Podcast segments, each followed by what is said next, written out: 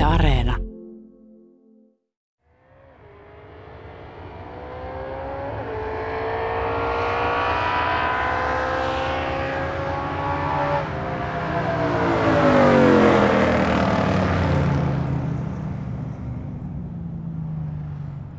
Taidehallissa Helsingissä seisoo lasikuituveistos, joka on liioitellun pitkä, kimalteleva ja vihreä kiihdytysauto, tai siis kiihdytysauton 10-metrinen kuvajainen. Sen sisään on leivottu Anita Mäkelän kiihdytysajo-legendan oikea menopeli. Seinillä neonkirjaimet syttyvät vuorotellen Top Fuel Economy.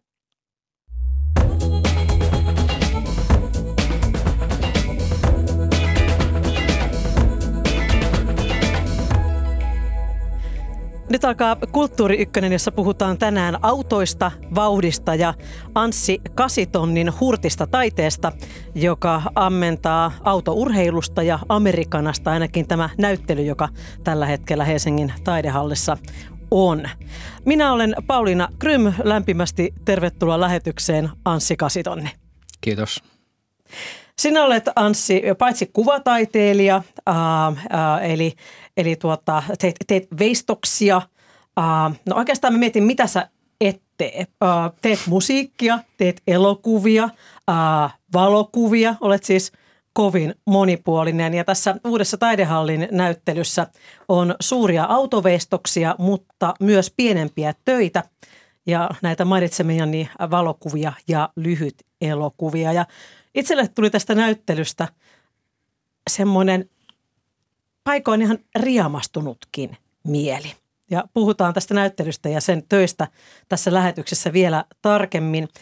Suomen Kuvalehden Tero Miettinen kirjoitti vastikään äh, julkaistussa haastattelussasi, että sinun missiosi on saada miehet kuvataiteen äärelle. Tämä asia ei kuitenkaan ollut ihan näin yksinkertainen.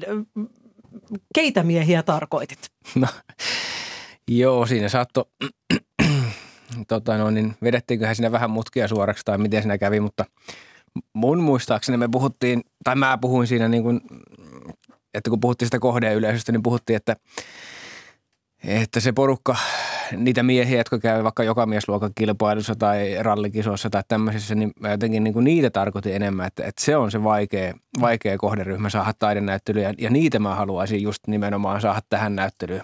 Mutta tota, voi kai sen laventaa tietenkin nyt vaikka sitten kaikkiin miehiin, eihän se, eihän se väärin ole. Mm. Onko kuitenkin sitten niin, että, että juuri tuota miehet ovat hankalampi kohderyhmä, jos mikä taiteeseen tulee? Tota, olisi hauska tietää joku semmoinen tarkka data, jos jostain saisi sais tietää, että niin kun, jos nyt siis jakaa tällä nyt sitten, että miehet, naiset tämmöisellä mm. jao, jaottelulla – ja ottelulla, niin tota, olisi hauska tietää, että, että mikä se prosentti on. on. Jotenkin mututuntuma on, että se mitä itse on ollut galleriossa valvomassa ja, ja tota no, niin näin niin, ja viera- vierailemassa muutenkin, niin semmoinen karkea mutu on, että ehkä, ehkä enemmistö on kuitenkin niin kuin naisia, mutta en tiedä. Puhutaan näistä kulttuuritädeistä. Niin, joo. Kyllä. Kyllä, tuota, mutta voisi, voisi sanoa ehkä, että, että haluat madaltaa kaikkien kynnystä astua no, taidegallerioihin. No se on, se on niin kuin mie- mieluisesti sanottu ja just jotenkin sillä se yksi, yksi tota teoskin siinä, joka on, että joka miesluokka, niin mä ajattelin sen, niin kuin, että, että se tarkoittaisi just vähän niin kuin kaikkia maailman ihmisiä, että se on niin kuin joka, vähän niin kuin joka No se on tietysti, siinäkin on se mies-sana kyllä, mutta tota, no niin, sillä mä se itse ajattelin, että joka miesluokka niin koskisi kaikkia jos on olemassa jokin kynnys niissä taidegallerioissa, niiden ovilla, niin kuka tämän kynnyksen on rakentanut tai miten, miten se on rakentunut? Mm. Onko tämä joku herraviha-kysymys vai, vai onko tämä vaan se, että, että tuota... Olisiko se siitä, että sitten, siis tämä on nyt ihan tämmöistä mun omaa spekulointia, että, että jos aikoinaan kun taide on vaatinut hirveästi taitoa – kai se vieläkin jotain vaatii taitoa, mutta siis sanotaan, että, että, että kun joku maalasi niin kuin täysin upean, oikean näköisen jutun, mm-hmm. niin sitä arvostettiin sitten sen takia ja sitten tajuttiin, että minä en pystyisi tuohon, tai että, että, että niin kuin, ja sitten arvostettiin niin kuin sitä kautta, että mulle ei ole tuommoista taitoa. Ja sitten siihen tuli semmoinen niin arvostus ja kunnioitus sitten sitä tyyppiä kohtaan, mutta sitten jos joku, joku tekee vaikka niin kuin tosi hienon ja puhuttelevan taideteoksen, joka ei ole niin perinteisesti taitavasti tehty, niin siihen ei tule, vaikka se olisi koskettavakin, niin siihen ei välttämättä tule semmoista niin kuin jännää kunnioituksen auraa sen ympärille ehkä. Mitä, siis, mutta vasta, vastaako tämä nyt tuohon kysymykseen sitten kuitenkaan? Eli onko se jollain tavalla auktoriteettikysymyskin ainakin ollut? Niin, että olisiko se siitä se ta- taiteen, ja, no okei, okay. ja ehkä varmaan siitä, että sitä on niin kuin kirkossa käytetty aikoinaan niin paljon taidetta ja sitten siihen on liittynyt sitten Jumalan pelko ja tämmöinen herra, tai siis ja, kaik, ja kaikenlainen kunnioitus ja pelko, jolla, jolla on siinä läsnä. Jotenkin, jos, se, jos siihen taiteeseen on sieltä saakka sitten jäänyt semmoinen, en, en, vaikea sanoa kyllä. Itse usein, kun, kun, tai usein, nyt tämä kuulostaa siltä, että Pauliina Gryn viettää kaiken vapaa-aikansa hortoilemalla pitkin Ateneumia, mutta että vaikkapa nyt sitten jossakin Ateneumin perusnäyttelyssä tai jossakin muualla, jossa vähän vanhempaa kotimaista kuvataidetta, vaikka maalauksia 1800-luvulta, niin etenkin jos siinä on maalattu vaikkapa Pariisin katuja tai, tai tällaisten ulkomaisten kaupunkien siluetteja ja, ja, ja maisemia ja toreja, niin, niin mietin, että miltä on mahtanut tuntua sitten suomalaiselta silloin katsoa näitä näkymiä, koska eihän se matkustaminen ole ollut mitenkään helppoa tai tavanomaista. Ja sitten on ollut joku hieno taiteilija, joka on lähtenyt taiteilijan residenssiin maalaamaan Pariisiin. Kuukausi tolkulla ollut siellä ja niin se on varmaan ollut aivan, aivan toinen maailma. Ja Kyllä se on ollut semmoinen niin kuin, no sitä on varmasti kunnioitettu myös niin kuin tosi kovasti sitten sitä tyyppiä, joka on nyt päässyt siihen pisteeseen, että on päässyt sinne tekemään ja siitä on tullut tota, tuommoinen niin kuin Suomen ja maailmankin kuulu tyyppi sitten, niin tota, joo, kyllä se on, voisiko, voisiko sanoa, että sitten, voiko tästä vetää jonkun semmoisen johtopäätöksen, että siihen aikaan sitten taiteilijoita tietysti oli paljon vähemmän, mm-hmm. mutta olisiko niitä sitten jotenkin kunnioitettu sitten niin kuin, no niin kuin lähtökohtaisesti enempi. Mutta silloin kukaan ei tehnytkään sen näköistä taidetta, että, että mun serkun koirakin tekisi ton. tai niin kuin, että, että nykyään just sitä, että no kuka vaan pystyy niin, tekemään ton. Minäkin piirrän paremmin. Niin. joo, joo.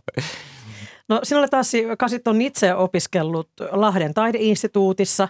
Olet voittanut kovin arvostetun Ars Fennika-palkinnon 2011. Ollut Mäntään kuvataideviikkojen näyttelykuraattorina – kuusi vuotta sitten. Mikä sitten sinut auttoi tämän kynnyksen yli gallerioihin ja, ja tulemaan taiteilijaksi? Vai oliko sitä kynnystä enää, enää niin vahvasti olemassa? Olet syntynyt vuonna 1978. Joo, tota, no niin. Jos sattumaa on olemassa, niin silloin se oli sattumaa. Jos ei, niin sitten se oli jotain muuta. Mutta tota, no niin, ähm, ei, ei musta niin kuin, ei se ollut sellainen lapsuuden haavehan mulla oli ainakin tuohon semmoiseen lapsuusvauvakirjaan kirjoitettuna oli muistaakseni, että toiveammattini oli karvinen tai pitkä mummo, mikä oli erikoinen. Erikoinen ammattihaave, kyllä. Ite, itekin sitä miettii välillä, mutta ei ollut taiteilija. Mutta siis se, että se miten sinne päätyi, niin meni kuitenkin sillä lailla, että, että tota armeijassa katoin, että, että tai siis joku sanoi, en muista kuka, olisiko isä peräti ollut, että, me johonkin kulttuurialalle, että se voisi sopia sulle. Mm-hmm. Radio, TV, joku tämmöinen, mikä liian. Ja sitten armeijassa tupakaverille puhuin tätä ja se sanoi, että no, että joo, että Lahdessa on semmoinen hyvä koulu, semmoinen muotoiluinstituutti, että hae sinne. Mä ajattelin, no joo, sitten mä katsoin sitä kirjasta yhteishakuoppaasta, että tonne on hakenut viime vuonna vähiten, niin tilasto, tilastojen valossa mä, sinnehän kannattaa hakea ja hain sitten sinne linjalle ja se oli sellainen uusi medialinja. Sitten mä pääsin sinne ja – sitten kun se alkoi se koulu, niin oli sillä että, että niitä täällä työskennellään näillä mäkeillä ja, ja tämä on niin kuin, ja mä että mitä, että ei se voi, mietin, en sanonut mitään, mietin niin kuin vasta pikaruokalla, että ei se voi tarkoittaa sitä jotenkin sitä, niin kuin sitä mäkkiä tai jotain. Ja olin ihan aika ulkona, internetti teki tuloaan rajusti siihen aikaan, oli niin kuin CD-ROM-aikaa ja tehtiin firmoille CD-romppuja ja mitä tämä oli 98 vuonna ja sitten, no, sit niin kuin sitä nettiä ja nettiä vaan niin kuin toitotettiin, että tämä on niin kuin hyvä juttu ja kansi nyt tehdä tätä. Ja mä että ei vitsi, että kun ei päässyt tekemään käsillä.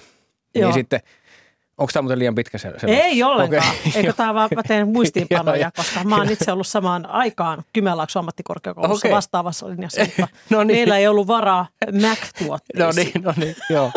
Lahdessa meni silloin niin no, hyvin. Kyllä. Niin, niin se, tota, sitten meillä on kuitenkin semmoinen aina kuin visuaalinen suunnittelu, ja siellä oli kuvanveistäjä Mika Heinonen, ei sukua, mutta kun mäkin olen oikeasti Heinonen, niin oli opettajana ja sitten se näki mun niin kuin ilon siellä tunneilla ja ahdingon niin kuin muilla tunneilla ikään kuin, tai mä sitten valitin silleen. Ja sitten se että no kuule, että haet tuohon taideinstituuttiin, että se voisi sopia sulle hyvin. Mm-hmm. Ja hain sitten sinne ja pääsin sinne sitten ja sitten kun se alkoi, niin mä että ei vitsi, että tämä se vasta hullu paikka, että en tänne en ainakaan jää. Että, että, Miksi? Se, no siis se tuntui jotenkin niin kuin täysin päämäärättömältä touhulta, siis semmoiselta – että kun sai tehdä mitä vaan, kun ei ollut sillä sääntöjä, sai tehdä mitä vaan. Tai se oli niin. Niin kuin liian, se, se oli liian niin kuin vapaa Vapaata. sitten ehkä taas jollain no. lailla. Että olisi kaivannut ehkä jotain niin kuin. Ehkä nuorena se on ja vähän sitten kun en mä osannut mitään. Se, se oli myös se, että ei osannut mitään niin kuin, että et pystyi niin kopioimaan ruutupaperille karvisen. Että se oli se meikäläisen taito. Tai py, mä pystyin tekemään niin jonkunlaisen pääkallon tai jotenkin näin, mutta ei, ja siis sillä huonosti tehdyn tietenkin. Mutta no, mutta eipä siinä. Mä ajattelin, että mä menen takaisin sinne muotsikkaan eka vuoden jälkeen, mutta sitten jatkoin kuitenkin toka vuodella. Ja sitten meillä alkoi Juha Mäki Jussilan kaitafilmauskurssi ja sitten sit mä taisin, että ei vitsi, että tämähän on se huippuhomma, tämä kaitafilmausjuttu ja tämä niinku, anim, animaatio ja kaikki tämmöinen filmihomma, niin tämä, tämä on hienoa. Ja, ja oikeastaan sillä tiellä edelleen ollaan ja myöhemmin tuli vielä, innostuin kuvanveistostakin sitten kuitenkin siinä joskus kakkos-kolmosluokalla. Mm. Eli hyvin monipuolista koulutusta. No siellä, joo, se oli siihen aina, no sitä koulua ei enää olemassa sitä taideinstituuttia, mutta se oli niin kuin tosi hyvä koulu ja silloin siellä oli rahaakin vielä sillä, että ne pystyi niin kuin ulkomaita myöten hankkimaan sinne vierailevia opettajia ja mm-hmm. Helsingistä kävi akatemiasta kävi opettajia siellä paljon ja, ja tota, oli kyllä, se oli, mä olin niin kuin just parhaimpaan mahdolliseen aikaan siellä taideinstituutissa. Et oli rahaa, oli resursseja, se oli jotenkin sitten kun pääsi siihen, se eka, eka vuosi vaan tuntui sillä, että ei, ei että en, että mit, miksi, miksi mä oon täällä, kun en mä osaa edes mitään. Mutta ehkä koulussa ollaankin sitten. Sen takia. ehkä ne näkyy jonkunlaisen potentiaalista kuitenkin. Taiteessahan paljon on ehkä kuitenkin niistä ideoista kyse, että, että jos on hyvä idea, niin välttämättä se, ei sen toteutuksen tarvi olla niin kuin jotenkin täysin sliipattua ja huippua sillä, että, että se, jos se idea vaan tulee sitä läpi ja jättää jonkunlaisia jäljiä siihen katsojan, niin sehän on – melkeinpä tärkeämpää kuin se, että on pystynyt kopioimaan täysin venäläisen mestarin lailla niin kuin luuston oikein. Mm.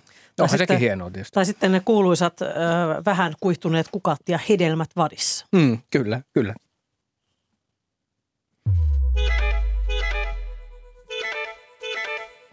Kuuntelet Kulttuuri Ykköstä. Minä olen Pauliina Krym ja kanssani studiossa istuu taiteilija Anssi kasitonni.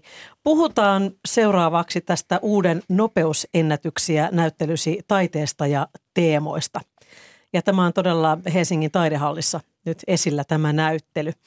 Ää, kävin taidehallissa näyttelysi avajaispäivän aamuna siellä lehdistötilaisuudessa ja esittelit siellä töitäsi toimittajille – olit aivan fantastisen dändimäisesti suorastaan pukeutunut. Sulla oli tosi hienot vaatteet, semmoinen pukukengät, äh, hiukset viimeisen päälle ja olit siellä jotenkin, se oli, se oli todella hieno vis, visuaalinen elämys.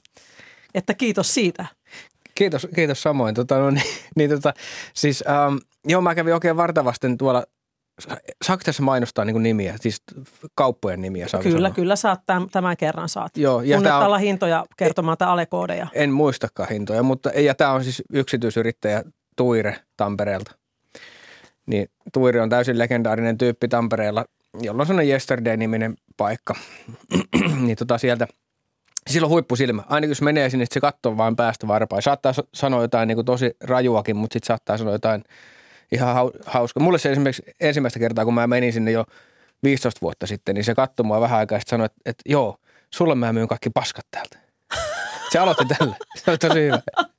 Ja sitten, no ja jos, sitten, jos se oli, mitä, olit, mitä, mitä kannoit ylläsi silloin tuota ei, reilu viikko ei, sitten, niin jos se oli sitä peetä, niin, niin ei, niin tota, haluaisinpa nähdä ne muut. Ei, ei siis se, silloin hääpuvun ostin sieltä silloin ja tuirilta sellainen samettinen ja istui aivan niin kuin nakutettu. Ja siis se, se, se oli se sitä tuiren huumoria. Mä en vaan tajun tiennyt sitä silloin. Hän saattaa niin kuin vakavalla ilmeellä sanoa tommosia, mutta sitten kuitenkin on niin kuin sydämellinen hauska tyyppi. Edelleen pitää putiikkia Tampereella tosi niin joo, niin sitten nyt taas kun meni, niin taas se katsoi sillä niin kuin, tai kyllä me nyt tunnetaan sillä mutta se oli että joo, että sulle sopii tämä ja tämä ja tämä. Ja silmien väriin tulee, niin nyt laita tämän näin ja tämä on hyvä. Ja, ja se, se on jotenkin sellainen, se on hyvä päsmäri-tyyppi. Kyllä. Tulee mieleen, että on niin tämmöinen pukija No kyllä, van, vanha ajan niin kuin pukija. Joo, joo. Kyllä. Tuota, tämä sinun näyttelysi kietoutuu dragster-autojen eli kiihdytysautojen ympärille. Mikä tämä kiihdytysauto on? Se on symboli. Oikeastihan se on tietysti vaan siis se, että, että ihmistä on aina niin kuin kiinnostunut hakea rajaa, jotain rajaa et, ja katsoa, että tuleeko se vastaan jossain vaiheessa. Ja, ja sitten mennään vielä vähän sitä ylitte, kun se tulee vastaan.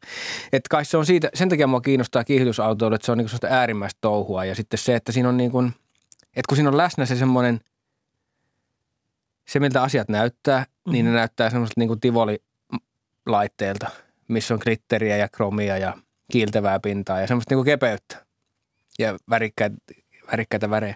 Mutta sitten siinä niinku koko aika ollaan sellainen mi, millisenttimetrin, miten sen sanotaan, niinku millien päässä tota noin, niin, niinku, kuolemasta ja siitä, että murskautuu niin kuin kuoliaksi johonkin betoniseinään. Et se, se jotenkin se, se näiden kahden asioiden, niin kuin, tai kahden asian semmoinen – se rajapinta kiinnostaa mua siinä. Ja sitten se, että ollaan tosiaan niin kuin äärimmäisten asioiden kanssa tekemisissä, että, että, että mahdollisimman nopeasti vaan pitää niin kuin päästä paikasta A paikkaan B. Kai se on joku 400 metriä se matka, mitä ne suurin piirtein sinä ajaa. Mä en nyt, hetkinen varttimaili. Kun ma- maili on 1,6 kilsaa, niin se jaettuna neljällä. Niin eikö sitä silloin tule, siis ku, neljä, tulee. Joo, 400 metriä, joo. Niin tota, se on ihan, ihan crazyä touhua. Siis mä on pari kertaa, pienenä kävin, kun tämä Anita Mäkelä tosiaan on mun perhetuttu Vilppulasta, niin tota, silloin sitä kautta sitten mut vietiin sitten katsoa kiihdyskisoja. Ja nyt kävin mm-hmm. sitten aikuisena, kävin, kävin taas sitten heti, heti uudestaan aikuisena. Kävin pressikortilla tällä kertaa, pääsin siihen ihan lähelle. Ihan siihen niin kuin sanotaan kahden metrin päähän sitten, kun se käynnistyy se auto. Eli siihen pakoputkeen taakse Joo, siihen. siis se on aivan niin kuin, ihan kuin sanot tykillä ammuttaisi mahaan sellainen niin kuin, sarjatulta. Se, se, niin kuin se tunne on ihan, ihan tosi, tosi raju. Sitten kun se nitrometaanilla, kun ne nyt sitten ajaa, niin se, se, se kärry, että se heti alkaa niin kuin silmät vuotaa vettä ja, ja tota, vaikea hengittää siinä vähän. Ja sitten se, niin kuin se rummutus mahaan ja se niin kuin sisuskalut tärisee sillä että siinä on yksi, noin 10 000-11 000 hevosvoimaa siinä moottorissa ja, ja jotenkin ei ole mitään tietenkään äänenvaimentimia eikä niin, niin. mitään. Niin. Se on niinku semmoista – ei mitään humputuksia. Ei. Hidastavat niin, vaan. Niin, niin. Mutta se on semmoista, niin kuin, niin kuin sanottu, semmoista, niin kuin, niin kuin semmoista outoa äärimmäisyyksien hakemista. Ei siinä hirveästi, hirveän paljon järkeä siinä toiselta ei ole kyllä. Niin. Mutta niin. sitten taas toisaalta, jos niin kuin, tämmöisessä niin kuin avaruudellisessa mittakaavassa ajattelee maailman touhuja, niin tosi harvassa asiassa on sit niinku järkeä järkeä. Mm. Tai on, on monessa asiassa, mutta on myös tosi paljon asioita, missä ei myöskään ole järkeä, mitä pidetään järkevänä. Silloin viime viikolla taidehallissa niin, niin toit puheessasi esille myös sen, että ymmärrät kyllä, että tämmöisessä kiihdytysautoharrastuksessa niin on myös tämmöinen vähän synkempi ympäristöpuoli – Mm. Uh, mutta jotenkin pystyy selittämään sen itsellesi niin, että ei se ole niin paha. no siis, no mä kattelin, koska mua kiinnosti kyllä sekin puoli siinä, että, että mitä se tekee ympäri. Onko se niin, kuin niin paha? No se on vähän, että miten sen ajattelee, että, että netistä löytyy tietysti monenlaisia listauksia niin kuin saastuttavimmista urheilulajeista ja ei se siellä ollut, se oli jossain niin kuin seitsemän, kahdeksan tienoilla. Ei ollut, mm. Siis kympin kärjessä oli kuitenkin, mutta miten se nyt lasketaan sitten ilmeisesti se kuminkulutus oli siinä se pahin, että ei se mitä ne päästää ilmaan ne autot, koska se nitro tosiaan palaa puhtaammin kuin normi, normipensa tai diisseli, että tota, niin se ei olekaan se pahin siinä. Mutta ja sitten se tosiaan se toimitus sinänsä kestää sen neljä sekuntia ja sitten harrastajia on tosi vähän, että se on niin kuin No joo, ainakin siis Suomessa, joo. Mutta en tiedä, saa nähdä mihinkä toi kaikki toi polttomoottoriurheilu sitten menee tulevaisuudessa, että tota, mennäänkö niinku sähkö, sähköpuolelle sitten. Ja onhan siinäkin tietysti omat ongelmansa. Käsittääkseni tämä ensimmäinen, äh, ensimmäinen moderni sähköauto Tesla, niin sehän kyllä kiihtyy tosi nopeasti.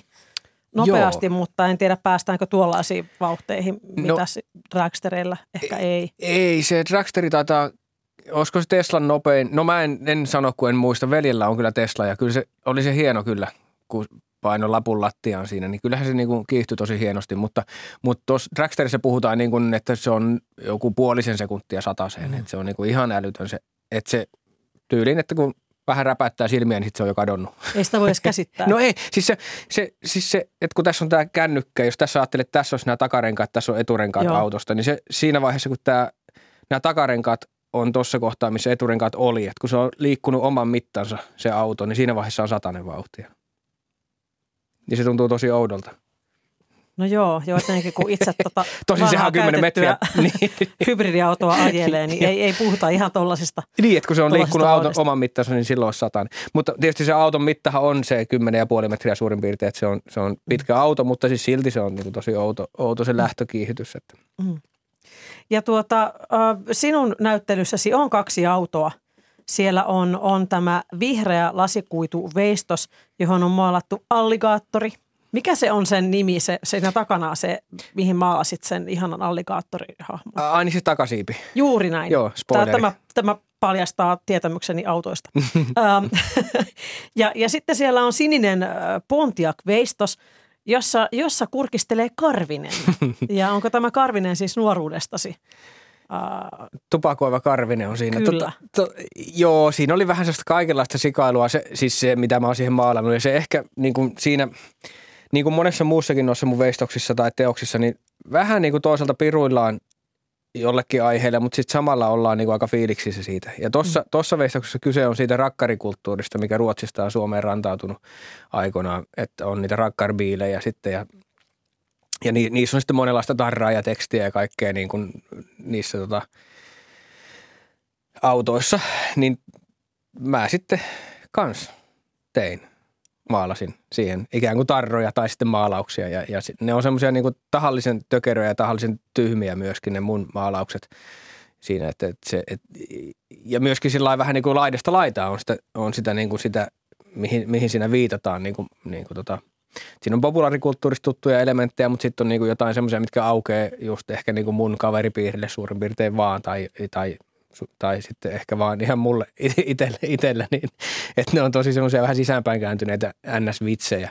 Mutta eikä niiden tarvikaan sillä lailla aueta. Ne on, ne on, se on niin kuin visuaalinen elementti, se koko, koko köntsä siinä, se koko auto. Että tota, no, niin se, se, se, on kuitenkin, se miksi mä halusin tehdä just transamin siihen, niin on, on, syy on se, että Anitalla on semmoinen transami samanlainen ja siinä on myös se kotka nokkapellissä. Ja sitten mm-hmm. me oltiin sovittu Anitan kanssa, että se tulee sillä oikealla autollansa siihen ja se parkkeerataan sitten taidehallien ovien eteen avajaisissa, avajaisten ajaksi, niin se olikin siinä. Ja se oli tosi, tosi hauska sitten tämmöinen voi harmi. Sitä ei minä en nyt tähän, koska oli liian aikaisessa. Aivan, joo. Pressissä se ei vielä ollut siinä. Ja tota, joo, se Anita tuli joskus varmaan siinä, mitä se olisi ollut neljän maissa tuli siihen sitten. Oli, oli huono, huono ajoitus. uh, mä haluan tuosta Pontiakista kysyä vielä vähän sen Pontiakin veistämisestä. Joo. Ja, ja puhua myös sitten tästä tuota kiihdytysautosta. Uh, mutta mm, e, puhutaan tästä Anita Mäkelästä. Hän on siis teidän perhetuttu. Joo. samalta seudulta kuin sinäkin. Ähm, mitä tämä, niin mitä Anita sinulle tarkoittaa? Hän ei ole varmaan kuitenkaan ihan niin kuin semmoinen naapuritäti ollut, vaikka niin, tunsittekin. Varmaan niin kuin pienenä oli, oli, oli varmaan sillä niin kuin pikkuvuoden ihastumista kyllä silloin, ja, ja siis moneen asiaan yhtä aikaa ihastumista siinä, että kun mä muistan, kun me oltiin äitin kanssa siinä – jossain osuuspankin kulmilla Vilppulassa ja sitten Anita kurvasi siihen tota, just tällä samaisella autolla, tällä valkoisella transamilla siihen parkkipaikalle ja sitten siellä oli joku kivipestet farkut ja jotenkin semmoinen niin suora, niin se oli ihan vähän niin kuin jostain Elleiloosta tai jostain tämmöisestä niin kuin, mitä niitä sarjoja sitten silloin oli, konnankoukkuja kahdelle. Niin mm. se oli mm. ihan niin kuin siitä sitten joku hahmo, se, sellainen vaalea tota, iso tukka ja sitten se auto tosiaan sellainen niin kuin kiiltävä tai hel, helme, helmen tota, no, niin, valkea niin kuin semmoinen Pontiac Amerikan rauta ja punainen bluesin sisusta. Ja, ja sitten sit mä sain vielä kuulla pikkujätkät niin kuin kuiski keskenänsä siellä, että tuossa autossa on tota toi tutkan paljasti. Niin se oli jotenkin siisteintä, mitä voi olla siis, että niin kuin kaiken tämän lisäksi vielä. Niin, ja sitten kaikki tämä tapahtui kuitenkin niin kuin just tuommoisessa Vilppulan kaltaisessa pikku tuppukylässä, niin jotenkin se oli sillä vähän niin kuin liian hienoa. Niin sitten, ja sitten plus sitten se, että niin kuin se oli tosiaan tuttu, että sitten saatettiin käydä kylässä tai kun porukat oli siellä töissä siellä niiden kanalassa. Ja itsekin on sitten myöhemmin täysikäisenä olin töissä siellä, tai siis kävin mylläämässä rehua siellä sitten, sitten tota, noille tota, kanoille ja näin, mutta tosiaan Mäkelä on vuodesta 1987 kilpailut eri luokissa kiihdytysautoilussa ja hän on voittanut useita mestaruuksia Suomessa ja, ja Euroopassa.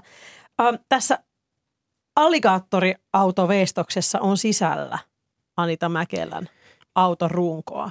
Joo, siellä, siellä keulassa. Keulassa, joo, se, se, se osa, mikä ei näy. Et kaikki, mikä näkyy siinä, on niinku itse veistettyä, mutta, tota, mutta siellä on piilossa tosiaan joo, koska mä nyt sain niinku, vähän kuin malliksi Anitalta se eturungon, kun, koska äm, niille ei saa ajaa kuin tietyn määrän lähtöjä niillä rungoilla. Et ne rungot rupeaa niinku tässä suunnassa sillä tämä on hyvä näyttää radiossa tässä Joo. suunnassa, mutta kier, niinku pullapitko kiertymään siis. Joo. Tota, tai mikä tämä on tämmöinen niinku pretseli, niin kiertymään niinku Spiraali- mutkalle. Spira- mutkalle, niin, joo, niin, niin joo, tota, aha. sitten ne joudutaan vaihtaa aikaa jo. Ja sitten sille se on niinku romumetallia hänelle ja sitten hän antoi sen mulle, että tämmöinen se on. Ja mä yllätyin, kun mä nostin sen oman autoni katolle, niin mä ajattelin sillä, että mitä, niinku valtava metalliköntsä ja tämä ei paina mitään. Sitten mä nostin sen vaan siihen kattotelineelle ja lähdin ajaan kotiin päin. Että se on jotain, varmaan jotain superkallista tai erikoismetallia se varmaan on. Koska sitten kun mä itse tein sen takarungon siihen autoon, niin sehän painaa siis 5-6 kertaa niin paljon kuin se eturunko, vaikka se on niin kuin, siinä näyttäisi olevan vähemmän metallia. Se on niin kuin yksinkertaisempi, mutta tota, se on ihan tavallista tämmöistä jotain paksuseinästä putkea, mistä mä sen hitsailin sitten kasaan.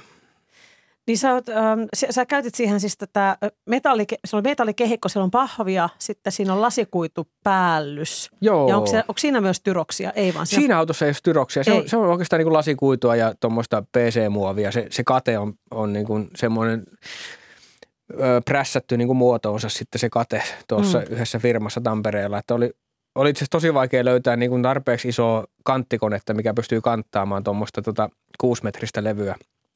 Kuusimetristä niin kuin nimenomaan muovilevyä kanttaamaan. Mutta sitten löytyi yksi, ja se oli tosi hienosti, kun mä menin sinne halliin. Se oli siis valtava, ihan niin kuin semmoinen joku evokkien niin kuin semmoinen joku ihme ki, aavikkokiituri, semmoinen siis älyttömän iso metallisysteemi. Mun mielestä sen, muistaakseni sen nimi oli Goliat. No se niin. niin. teki aika hieno kyllä. Goljatti painoi sen sitten katteen kasaan siinä sitten. Ja sitten mä vein sen kotiin ja maksoin hirveästi, mutta ei se mitään siis. Se on niin sen arvosta. Moottorihan siinä on sitten tässä kiihdytysautossa on niin kuin lasikuitua. Tämä ekaksi kasailin kaikesta, mitä nyt oli, niin kuin lihalaatikoita ja, ja tota, on- Anitan oikea ahdin siinä oli ja kaikkea sitten maalipurkit on siinä niin kuin sitten niin kuin niiden remmiahtimen tota, niin kuin niinä, niinä tota noin, niin remmiahtimen os- osina siinä maalipurkkeja. Tämmöisiä. Tein niin kuin se ihan valmiiksi ikään kuin se moottori. Sitten siitä otin koko systeemistä, otin sitten semmoisella silikooni, silikooni tota, noin, kipsijauhoseoksella otin muotin sitten siitä ja, ja sitten sitten muottiin sitten tein lasikuidusta sen ja sitten vein sen hopeoitavaksi ja sen lasikuidun ja, ja sitten tota, no siinäpä se oikeastaan oli. Tuossa on aika paljon enemmän taitoja kuin se, että osasit kopioida Karvisen ruutupaperille, josta, josta olet aloittanut tämän taiteilijan urasi. No joo, siis sitä, sitä mukaan tietysti aina oppinut sitten, kun on tehnyt, ja kun on tarvinnut tehdä just, just joku tietynlainen, niin sitten on pakko ollut opetella joku tekniikka. Et mä en ole missään niinku tekniikassa mestari, eikä musta ei tule ikinä missään sillä mestaria, mutta että mä osaan kaikkea vähän se. Sinä osaat myös veistää styroksia. Tai siis en kaikkea osaa, mutta jo, niin kuin joitain Monta juttuja asiaa. osaan, osaan. Niin monta asiaa, joo. Niin, ja sitten osaat veistää styroksia sähkösahalla, näinkö se oli? Niin, se sininen auto, se Pontiakki oli tehty sillä että mä tosiaan ekaksi niin kuin uretaanilla kasasin styroksista suurin piirtein auton muotoisen semmoisen jutun ja sitten rupesin sähkösahalla sitä sitten sahaamaan sitten muotoonsa. Mutta se oli tosi vaikea, kun mä olin koko ajan tosi lähellä sitä, että se tila oli semmoinen niin kuin puolilahonnut lato, missä ei päässyt kuin metrin kauemmaksi sitä autosta. Ja sitten kun mä sain sen valmiiksi veistettyä, ihan, mut- ihan älyttömästi oli sitä pientä valkoista putua. Se Mhm, oli siis, joo, niinku, joo. siis mä monta päivää piti niinku imuroida ja harjoita sitä. No kuitenkin. Niin, sitten vein se ulos sieltä, sitten katsoin, että ei vitsi, eihän tämähän niinku, tämä on niinku etäisesti auton muotoinen, mutta eihän tämä nyt niinku ole lähelläkään. Mulla oli siis mallina leikkiauto, mistä mä sitten katoin aina välillä, että okei, tuosta Tämmöinen kohtaa. käteen mahtuva. Niin, käteen mahtuva auto, Joo. katoin aina siitä. Sitten lähetin WhatsAppilla velille viesti, että, että katsoin, että veisin tämmöisen pontiakin, niin se heti vastasi sillä, että joo, että, että ainakin tota, no, niin, niin kuin ra- raiden väli, tai niin kuin toi akseleiden väli on ihan, ihan mitä sattuu. Että, no, väitin aluksi vähän vastaan, mutta sitten oli sillä, että tajusin, että ei, että kyllä mun pitää muuttaa vaan tämä. Ja taas saha käteen ja sitten siirsin akseleita eri paikkaan. Eikä se vieläkään ole siis yksi yhteen sillä lailla, mutta se nyt, on, nyt se on niin kuin suht auton näköinen, joo. Joo, ja se, se on ilmeisesti myös niin kuin, yritin arvioida siellä taidehallin salissa sitä, että onko se yksi yhteen oikean auton kanssa, niin suunnilleen. Suunnilleen, niin? joo. Se on suuri. Joo, se on, joo, se on viitis, viitisen metriä. Tuommoiset vanhat jenkkiautot on jotain viittä metriä suurin mm. piirtein. Että. Kerro Tanssi Kasitonni kulttuuritoimitus medialle, että tämä taidehallin nopeusennätyksiä ei ole kuitenkaan autonäyttely. Ja siellä onkin pienempiä veistoksia ja, ja valokuvia ja, ja elokuviakin. Itseäni viehätti tämä hopeutu Michelin mies ja, ja sinun kuvauksesi siitä, että tämä Michelin mies on oikein tyytyväinen olotilaansa tässä maailmassa. Joo. Siinä oli mun mielestä jotain tosi kivaa. Mutta eikö se näyttänyt vähän siltä? Näytti. Joo, no sit... Ei ollut ahdistusta. Sitten mä oon onnistunut tosi hyvin. Siis tota, joo, Michelin ukko on kiehtonut mua aina. Heti kun näki rekkojen katolla niitä istuvia Michelin ukkoja, niin ajattelin, että toi on jotenkin hienoa, että mä halusin omaa huoneeseeni tommoseen. Mutta ei mistään, missään ei myyty niitä. Ja... No, sitten se unohtui tietysti 85 vuotta. Sitten kun mä muutin tonne Sahalahteen, niin mä olin siellä sitten asunut jonkun aikaa. Sitten mä tutustuin yhteen, yhteen sälliin siellä, joka harrasti myös Amerikan autoja ja toimi joulupukkina ja näin. Siis näin, että ei liity toisinsa mitenkään, mutta toimi nyt joulupukkina kuitenkin. Kyllä. Ja tota, kyllä. Ähm, se sitten sanoi, että tuossa että tuossa yhdessä hallissa tuommoinen hangaari, semmoinen vanha niin kuin puolipyöreä, tai semmoinen pyöreä niin kuin lentokonehallin näköinen vihreä rakennus, että siellä valmistetaan miselinukkoja. Mä olin ihan että mitä ihmettä, Sahalahella – ja se on totta. Siis ainakin osa maailman maapallon Michelin ukoista on tehty Sahalahella lähellä meikäläisen kotipaikkaa tai olinpaikkaa, asuinpaikkaa. Se, se oli jotenkin tosi hauska tieto kyllä. Että kaikki hyvät tehdään Sahalahella. Maksalaatikko ja Michelin ukot. Ja, ja sitten siis eri paik- ei siellä lentokonehallissa tehty maksalaatikkoa, mutta Saarioisilla ja se on siellä Sahalahella kuitenkin.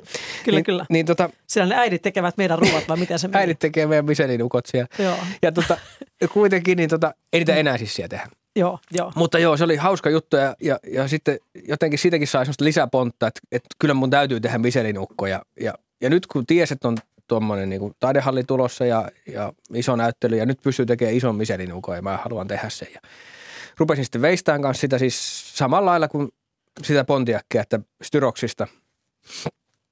Ja tota noin, niin se on just sillä styroksista, sitten siihen pahvi päälle, noilla huopanauloilla pahvi ja sitten vähän kittiä ja sitten lasikuitu ja sitten hopeoitavaksi ja, ja sitten kändimaalia päälle vielä. Se oli se järjestys.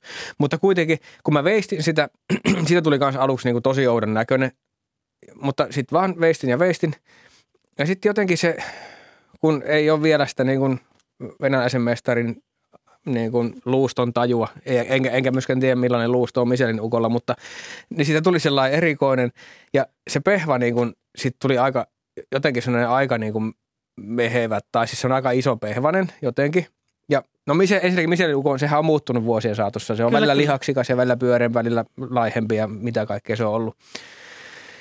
Ihan aluksi siinä oli muuten drinkkilasi ja sikari mm. mutta myöhemmin siitä kohta, niin kuitenkin se pehva jäi jotenkin isoksi. Mä ajattelin, että ei, tämä on aika hyvä kyllä ja se asento oli semmoinen niin kuin tosi semmoinen, kuitenkin semmoinen niin kuin uhmakas, rehvakas tai semmoinen niin kuin, ja semmoinen tyytyväinen, jotenkin itseensä tyytyväinen. Mä ajattelin, että tämä, tämä on aika hyvä, tässä on niin kuin, tässä on hyvä meininki kyllä. Ja, ja sitten kun mä tiesin, että sen nimi on Bib, Bibendum, siis sen oikein hahmon nimi ja sitten, sitten se tulee siis latinan kielestä nunc est bibendum, mikä on, että nyt on aika juoda mikä liittyy taas sitten siihen, että, että sillä oli se drinkkilasi kädessä sillä alkuperäisellä Michelin-ukolla ja siinä drinkkilasissa oli siis nastoja ja, ja nauloja ja lasinsirpaleita ja että et se rengas pystyy juomaan niin kuin kaikkea tämmöisiä. Niin, tota, niin se lyhennettiin sitten Bibendumiksi.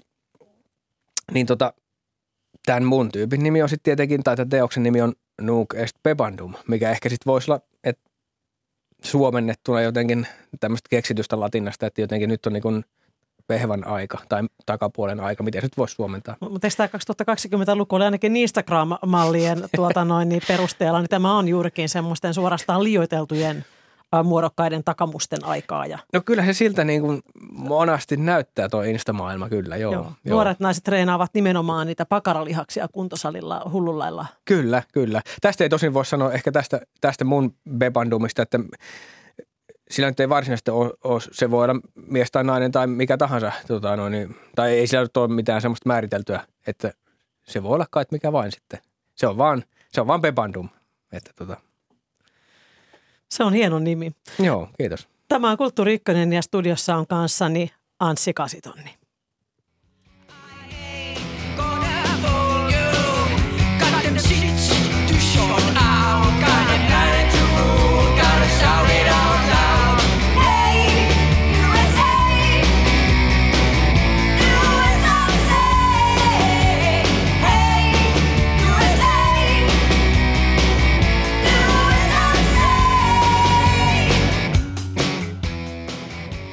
Tässä siis Anssi Kasitonni kuultiin pieni näyte kappaleesta Hey USA. Tämä yhtye on siis Stereo 8000 tai onko Stereo 8000? Miten me sanotaan tämä oikein nyt? Molemmat käy. Molemmat käy. Stereo 8 tonnikin voisi olla varmaan se oikein. Mä luulen, että tämä on se kaikista paras, koska Maria Stereo ja Anssi 8 tonni.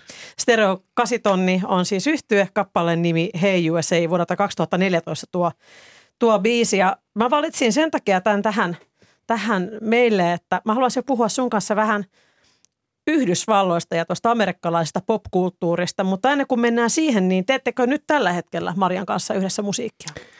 No ei ainakaan sillä niin kuin tosissaan ei tehdä. Toisaalta en mä tiedä, tehtiinkö me ikinä tosissaan, mutta, tai siis niin, äh, niin joo. Tota, on meillä semmoinen sukulainen niminen bändi, missä on sitten tota Jutta Luhtinen ja Ville Pirinen ja minä ja Maria. Mutta se on lähinnä, se on tehnyt yhden keikan ja sitten lähinnä me vaan soitellaan siellä meillä. Että, että Mariallahan on se Maria ja Marsialaiset bändi ja sitten mulla on, mä oon niin omalla nimellä niistä esiintynyt yhden miehen bändillä välillä ja tehnyt, tehnyt vähän biisejä. Äh, kun, kun luin tästä, tästä tuota stereo kasitonni yhtyeestä arvosteluja esimerkiksi ja luonnehdintoja, niin yksi oli Sahalahti Garage, mutta koska olemme suomenkielisessä kulttuuriohjelmassa, niin käännän sen nyt tökerösti Sahalahti autotalli rokiksi. Ja, ja tuota, siinäkin kuuluu tämä, tämä tuota tähtilippujen maa, Rapakon takainen vapauden valtakunta, Amerikan Yhdysvallat. Mm, yleensähän ja mä tiedän sen, Anssi Kasitonni, olet sen sanonut monta kertaa, että avoimesti ihailet ja, ja pidät siitä, siitä yhdysvaltalaisesta popkulttuurista. Joku voisi sanoa, että hömppäkulttuurista ja sitähän on korkeakulttuuripiireissä ollut tapana halveksia. Se on banaalia, se on vulgääriä, mautonta. Ja sen ylen katsominenhan on, on ainakin ollut merkki siitä, että taidemaku on niin sanotusti oikeanlainen. Mikä sinua tässä amerikkalaisessa popkulttuurissa kiehtoo? Um, joo. Mä voisin vielä erotella sen verran, että, että aika, aika harvasta niin kuin nyky taas sitten semmoista, mikä, mitä se nyt tuuttaa sieltä amer, amerikkalainen popkulttuuri tehdas, niin tai siis niin kuin, mitä sieltä nyt tulee, niin aika harvasta niistä mä oon kovasti innossa. Että, että se on varmaan sitten vaan ollut se tietty ikä, että kun silloin niin kuin lapsena nuorena, niin se silloin vaikutti niin vahvasti, että silloin niin kuin kyllästi itsensä semmoisella niin kuin upealla, mitä täällä, täällä, niin kuin, täällä Suomessa ei sitten ollut silloin. Että se oli jotenkin vaan niin upeita. Nyt kun kaikki on kaikkialla mm. tällä hetkellä, niin se, se, se on enää muisto vain, että et, et, et silloin niin kuin, sieltä tuli kaikki upeat ja täällä mm. oli kaikki niin kuin ankeat.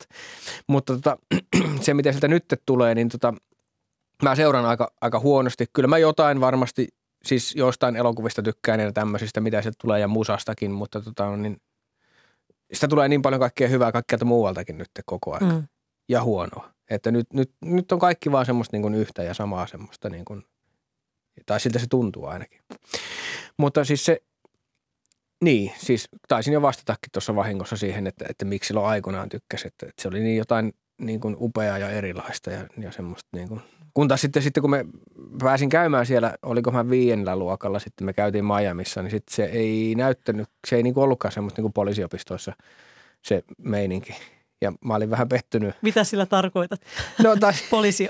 opistomiin. Siis poliisiopiston elokuva. niin kyllä, kyllä. Joo, Joo, niin, Niin, niin, pitää poimia sieltä jotain esimerkkejä. No siis, no ei ollut sellaista niin kuin äänimiestä, joka tekee kaikkea ääniä.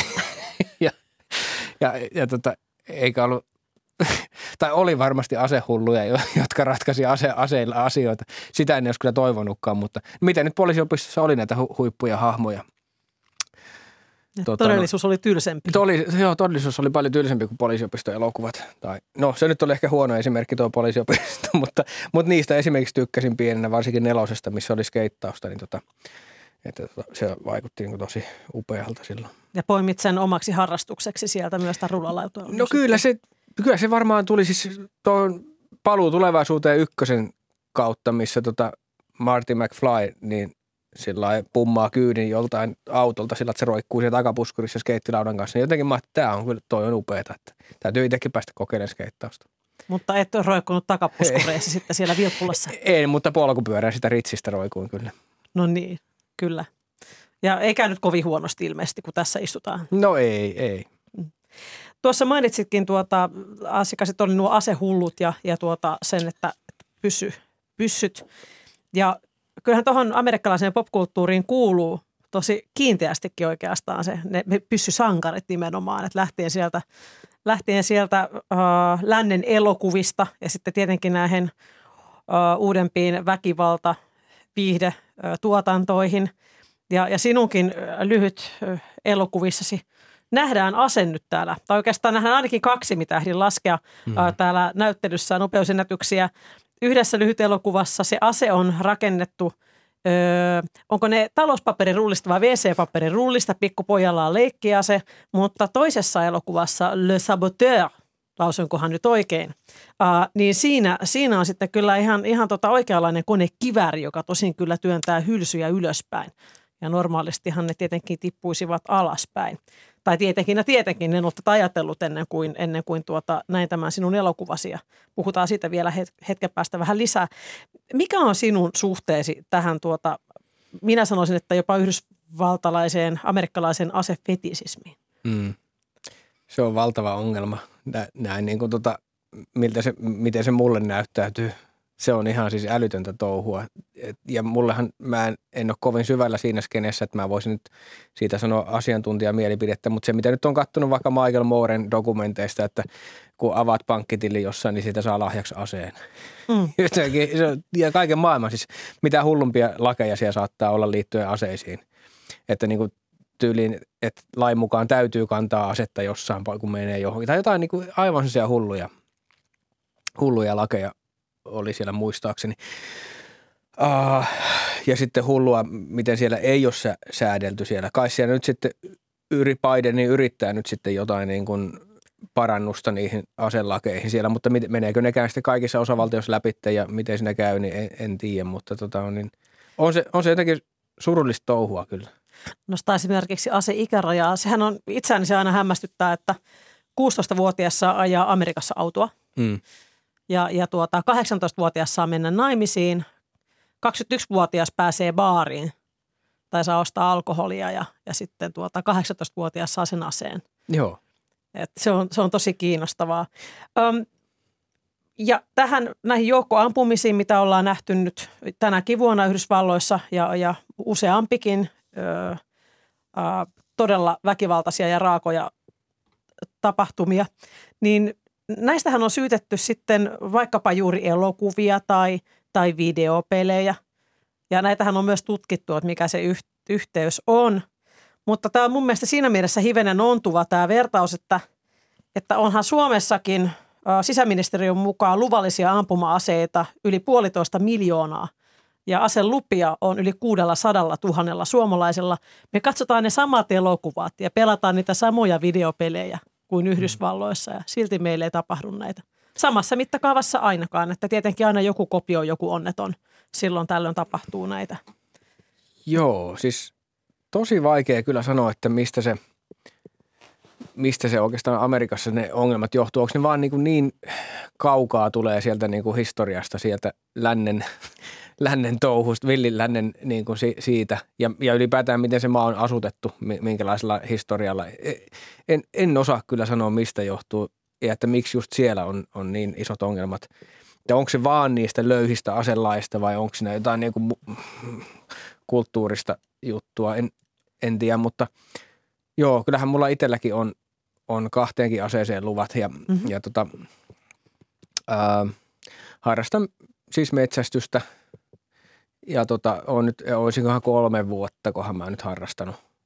Aika sillä niin kun, siis mun haavehan on, kun mä syön lihaasi sitten, Mhm. mm-hmm. mun haave olisi, että, että tota, että ei tarvitsisi ostaa lihaa kaupasta, että se olisi kaikki riistalihaa, mutta kyllä se on jäänyt haaveeksi. Että, tosin mä en ole vielä, mua on pyydetty kyllä hirviporukkaa, mä en ole vielä mennyt siihen, mutta tota, saan nyt nähdä, meenkö sitten siihen hirviporukkaan, että si- siitähän sitten voisi saada sillä hirven lihaa kyllä, millä- että et voisi ehkä pystyä sitten ehkä jopa siihen, siihen jossain vaiheessa. Tietenkin tiedän, että ja tämä on niinku vähän tämmöistä, että jos sillä rupeaa elvistelemään, että, niinku, että turha minua on syyttää jostain siitä tai tästä, että minähän metsästän oman niinku, lihani, niin se on tietenkin super semmoista ulkokultaista ja pöhlöä puhetta, että eihän, et, tajuan tietenkin, että eihän prosentti suomalaisista pystyy, että niillä on niinku edes mahdollisuus siihen, että ne Mm. asuu semmoisessa paikassa, että ne voisi tehdä, mutta itse kun asun tuolla, tuolla korvessa niin tota, ja siihen on mahdollisuus, niin tota, ja jos kerran lihaa aikoo syödä, niin eettisintä lihaa se mun mielestä on se riistaliha kyllä.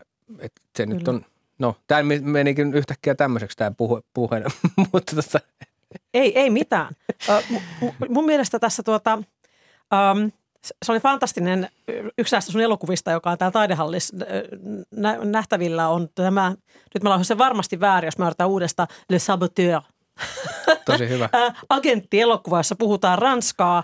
Sanoit ehkä vähän sarkastisesti yhdessä haastattelussa, että kieleksi valittiin ranska, jotta se pääsisi arvostetuille filmifestivaaleille ohjelmistoon. Mä olin täysin tosissani ja ei, Kyllä. pää, ei päässyt. E, voi ei. Joo, ei päästy kannesiin kyllä, mutta tota, yritys oli kova.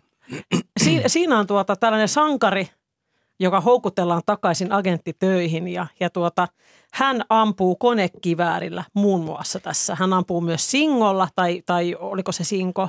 Joku semmoinen ohjusjärjestelmä. Ohjus, ohjusjärjestelmällä. Ja, ja tuota, ää, siinä, siinä on niin kuin jännittävä se, että, että, että sinä näytät rinnakkain sen ikään kuin sen elokuvan ja sen, että miten on rakennettu nämä kohtaukset. Eli juuripa vaikka sitten nämä ylöspäin, ylöspäin ää, nousevat hylsyt. Joo. Ja, ja tuota, minkä takia päätit tehdä sen, että paljastat nämä, nämä temppusi meille katsojille? Uh, se lähti siitä, kun Maria, vaimoni Maria ja sitten muutama muukin tyyppi on vuosien mittaan tainnut sanoa sitä, jotka on siis auttamassa, avustamassa leffojen teossa, lyhytelokuvien teossa, niin on sanonut, että vitsi, että tämä on kyllä niin kuin, että on niin crazyä touhua, että tästä pitäisi, tästä pitäisi tehdä se, niin kuin se elokuva. Ja, että, että sun pitäisi todellakin tehdä niin kuin making offi tästä ja niin kuin laittaa se sitten siihen jotenkin niin kuin DVD-valikkoon. Silloin oltiin ehkä DVD-ajassa vielä. Niin tota no, niin mm, mietin, muistan, että mietin, että, että vähän ehkä ärsyttikin ne kommentit, koska, ja ärsytti siis sen takia, mm. koska se osui liian oikeaan, että tiesin, että siitä tulisi ehkä niin kuin mielenkiintoisempi kuin sitä mun leffasta, että, että kansa haluaisi nähdä just, että miten, miten pöhlösti on tehty ja miten niin kuin rimpuilemalla on, on päästy tämmöiseenkin lopputulokseen. Ja tota, no, sitten ajattelin, että koska nyt kyseessä, tuossa Saboteurissa oli niin kuin suht sillä köpönen se juoni. Se ei niin kuin, mä en saanut sitä vaan millään niin kuin semmoiseksi, en saanut sen semmoista niin kuin, vaikka mä käänsin ja kirjoitin uusiksi sitä, sitä ju- käsistä ja näin, niin ei saanut niin kuin vaan semmoista hauskaa jotain twistiä tai yllätystä tai muutosta tai jotain semmoista niin kuin tarpeeksi hyvää sitä juonesta suoraan sanottuna. Mm-hmm. Niin sitten päätin, että, että no tehdään siitä niin kuin osa juonta, että niin kuin, että että elokuva elokuvan sisällä ikään kuin siis sillä, että siinä olisi kaksi elokuvaa rinnakkain. Sitten, että, että paljastetaan kaikki kohtaukset, että siitä tulee vähän dokumentti samalla, että se on niin kuin samalla vähän dokumentti kengännauhapudjetin action-leffan tekemisestä. Ja sitten se synkronoidusti kulkee siinä vierellä. Silloin, ei nyt koko aika, mutta noin puolet ajasta kulkee se dokkari siinä vierellä. Eli se on niinku tämmöinen tosi, se on niinku Cinemascope leveyttä se kuvasuhde ja sitten siinä on 16 millisellä filmikameralla kuvattu se ns. oikea elokuva sillä vasemmalla puolella ja sitten siihen oikealle puolelle sitten aina ilmestyy digillä tehty sitten tämä paljastusdokumentti sitten siihen vierelle. Mä ajattelin, kun, kun kerroit sitä, että miten olet rakentanut näitä suuria veistoksia ja, ja, tuota, miten, ja katsoin, miten tätä, tämä elokuva paljastaa tavallaan oman luurankonsa, niin mä ajattelin, että sä oot semmoinen ö, nykytaiteen MacGyver, eli ihmemies. Ai ai, se kuulostaa oikein hyvältä. Ty- tykkäsin kyllä ihmemiehestä pienenä Joo. paljonkin. Ja tota, no, niin, Ihmemies vai ritariassa, kumpi oli parempi? no, alkuun ritariassa, mutta sitten myöhemmin ihmemies. Sama. Joo. Sama. Nyt ihan tähän loppuun haluan kysyä, Assi Kasitonni. Ähm, äh, sinun töissäsi on nostalgiaa. Äh, sanoit itsekin, että, että ne, ne asiat, mitkä olivat silloin pinnalla ja mistä tykkäsit teini-ikäisenä tai lapsena, niin ne on pysynyt mukana aika tiiviistikin. Mm, ja nyt kun tätä 2020-luvun alkua seuraa, niin on nähnyt tosi paljon meemejä ja, ja kaskuja tästä – että tämä on hyvin erilainen kuin se, se aikaisempi 20-luku, joka oli iloinen 1920-luku, koska meillä on koronaa, meillä on Ukrainan sotaa, kohta me nähdään varmaan ennätykselliset nälänhädät liittyen tähän Ukrainan ähm, vehnä, vehnän tota, vientiongelmaan. Mutta mitä luulet, että mitä me katsomme tästä ajasta 2020-luvun alusta nostalgisin silmin ja mitä me ehkä kaipaamme? Lordia. En, en osaa sanoa. Onko Lordi enää? Ei, se on, se on Kyllähän vanhempi esiintyy juttu. edelleen. Joo. Ei, ei, mitä voi nostalgisoida? Mm. Tota, mitähän... e- Tosi vaikea. Olisi, olisi ollut kyllä silloinkin vaikea sanoa 80-luvulla, että mitä tästä ajasta nostalgisoidaan. Sä- Ehkä, ehkä siis, siis eh, eihän voi sanoa, että kaikkea. Koska nyt, no, nyt nostalgisoidaan tyyliin kaikkea siltä, mitä asiat näytti Ysärillä. Mm-hmm. Niin voiko, voiko nostalgia, mutta kun nyt on, Ysäri on nyt, niin sitten se on, että viitataanko sitten 20 vuoden päästä tähän vai siihen alkuperäiseen Ysäriin vai siihen niin kuin 20-luvun Ysäriin vai, mm. että mi, miltä asiat näytti. Mutta jos olisi jotain syvempää, niin kuin, että ei, ei pelkästään se pinta, niin tota, voisiko se olla sitten joku niin kuin, onko tämä jotain uusviattomuuden aikaa sitten nyt? Voisiko sitä nostalgisoida? En, en tiedä. Ei. Hieno, luonnehdinta uusviattomuuden aika. Kiitos haastattelusta Anssi Kasiton. Kiitos. Ja tämä nopeusennätyksiä näyttely on esillä Helsingin taidehallissa 28. elokuuta saakka. Ja Kulttuurikkösen lähetyksessä äänitarkkailijana toimi Matias Puumala, Kulttuurikkösen tuottajan Olli Kangassalo. Huomenna saamme terveisiä Lahden kirjailijakokouksesta ja Keholvas juontaa. Kiitos seurasta ja löydät Kulttuuri Ykkösen aikaisemmat lähetykset Yle Areenasta.